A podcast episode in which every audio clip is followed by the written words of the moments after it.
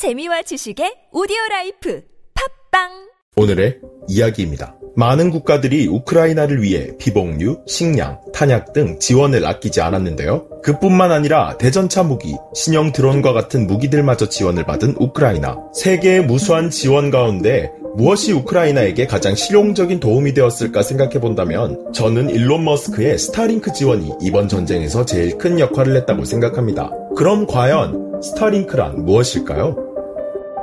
스페이스X 기업의 스타링크란 소형 군집 위성을 수년에 걸쳐 순차적으로 지구 저궤도에 띄워 전 세계를 촘촘히 연결하는 인터넷 서비스를 말합니다. 즉, 위성의 통신 신호를 받는 지상의 소형 안테나와 무선 인터넷 액세스 포인트 역할을 하는 셋톱박스가 갖춰지면 기존의 광통신망이나 기지국, 중계기 등 인프라가 없어도 무선 통신이 가능하게 되는 것을 의미하는데요. 예를 들어 깊은 산골 같은 곳이나 간혹 휴대폰의 신호 이탈, 즉 통화권 이탈 지역이 아직도 존재하곤 하는데 우리나라가 인터넷 인프라가 잘 되어 있는 나라이긴 하지만 그렇다고 산골 구석구석까지 전신주나 인터넷선이 다 깔려 있지 않다는 소리입니다. 그럼 미국이나 러시아, 중국같이 국토가 넓은 나라는 어떨까요? 두말할 것도 없이 저런 현상들이 많다는 소리인데요. 기존의 위성통신망이 없었냐? 그것도 아닙니다. 있으나 일반 사람들이 사용하는 유선 인터넷이나 모바일 통신망과는 비교할 수 없을 정도로 모든 점에서 뒤처졌는데요. 사용하려면 갖춰야 하는 장비가 비싼 것은 물론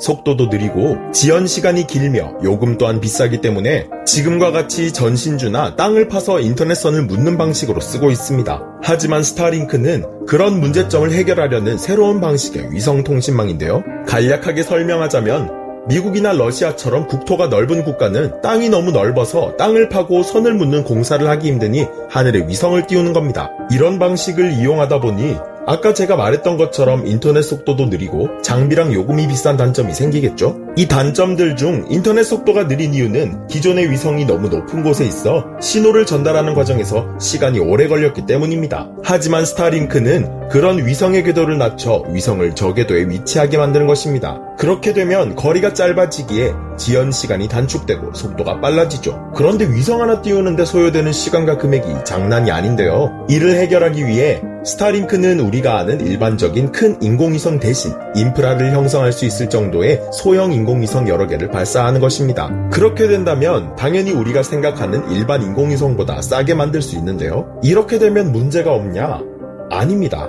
인공위성을 소형으로 만든 만큼 위성이 커버할 수 있는 영역이 좁아지는 단점이 생겨 전 지구를 커버할 수 있을 정도가 되려면 위성을 엄청 많이 발사해야 하는 단점이 생기는데요. 스타링크 시스템에 최종적으로 사용될 위성의 총합은 대략적으로 4만 2천여 개에 달한다고 추정되어지면서 이 숫자는 현재까지 인류가 발사한 모든 위성의 총합보다 5배 이상 많은 수치라고 합니다. 이렇다 보니 인류가 지금까지 쏘아 올린 모든 위성의 숫자보다 많은 위성을 쏘아 올린다는 너무나도 커다란 프로젝트라 발표 당시만 해도 실현될 수 있을까 하는 의심을 품는 사람이 많았는데요. 하지만 2021년 기준으로 1000기가 넘는 위성을 쏘아 올렸고 세계 수십 여국에서 순차적으로 베타 테스트를 개시했습니다. 현재 스타링크 시스템에 사용 중인 위성의 숫자는 2022년 3월 11일 기준으로 발사한 인공위성은 2182기이며 현재 스타링크의 계획대로 궤도상에 있는 위성은 약 1600여 기에 달하는데요. 이런 스타링크는 우크라이나 전쟁이 일어나기 전만 하더라도 우크라이나에 서비스를 제공하지 않았지만 우크라이나 정부의 간절한 요청을 받아들여 서비스를 제공하기 시작했습니다. 러시아가 우크라이나를 침공한 지 5일째 되던 날 우크라이나 측은 스타링크 서비스를 통해 인터넷을 다시 사용할 수 있게 되면서 사회 관계망 서비스에 인터넷 연결에 성공했다고 메시지를 올렸습니다.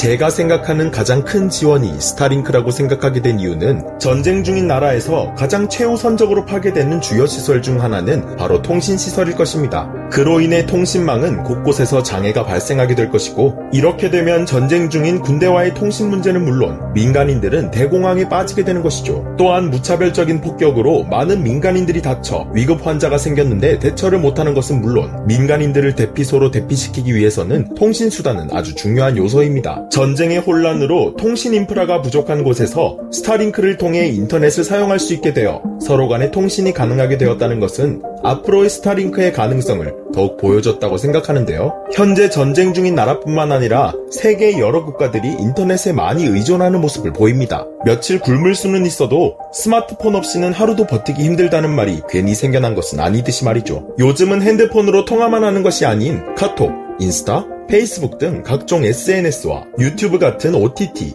여러 소식들, 업무 등을 인터넷이 연결되는 기기들로 해결하는 세상이기에 이런 의존도가 더 높아진 것이 사실입니다. 하지만 이번 우크라이나를 통해 알 수 있듯이 전쟁 중인 국가에서 평상시와 다를 바 없는 원활한 생활이 유지되는 것은 쉽지 않은 일입니다. 그렇기 때문에 전 스타링크를 통해 우크라이나가 다시 세상과 소통할 수 있는 여건이 마련되어진 점과 우크라이나 내에서도 위기 상황들에 대처할 수 있게 된 점을 높이 사 많은 지원들 중 스타링크 지원이 이번에 가장 큰 역할을 했다는 생각이 드는데요. 여러분들 생각은 어떠신가요? 오늘의 이야기.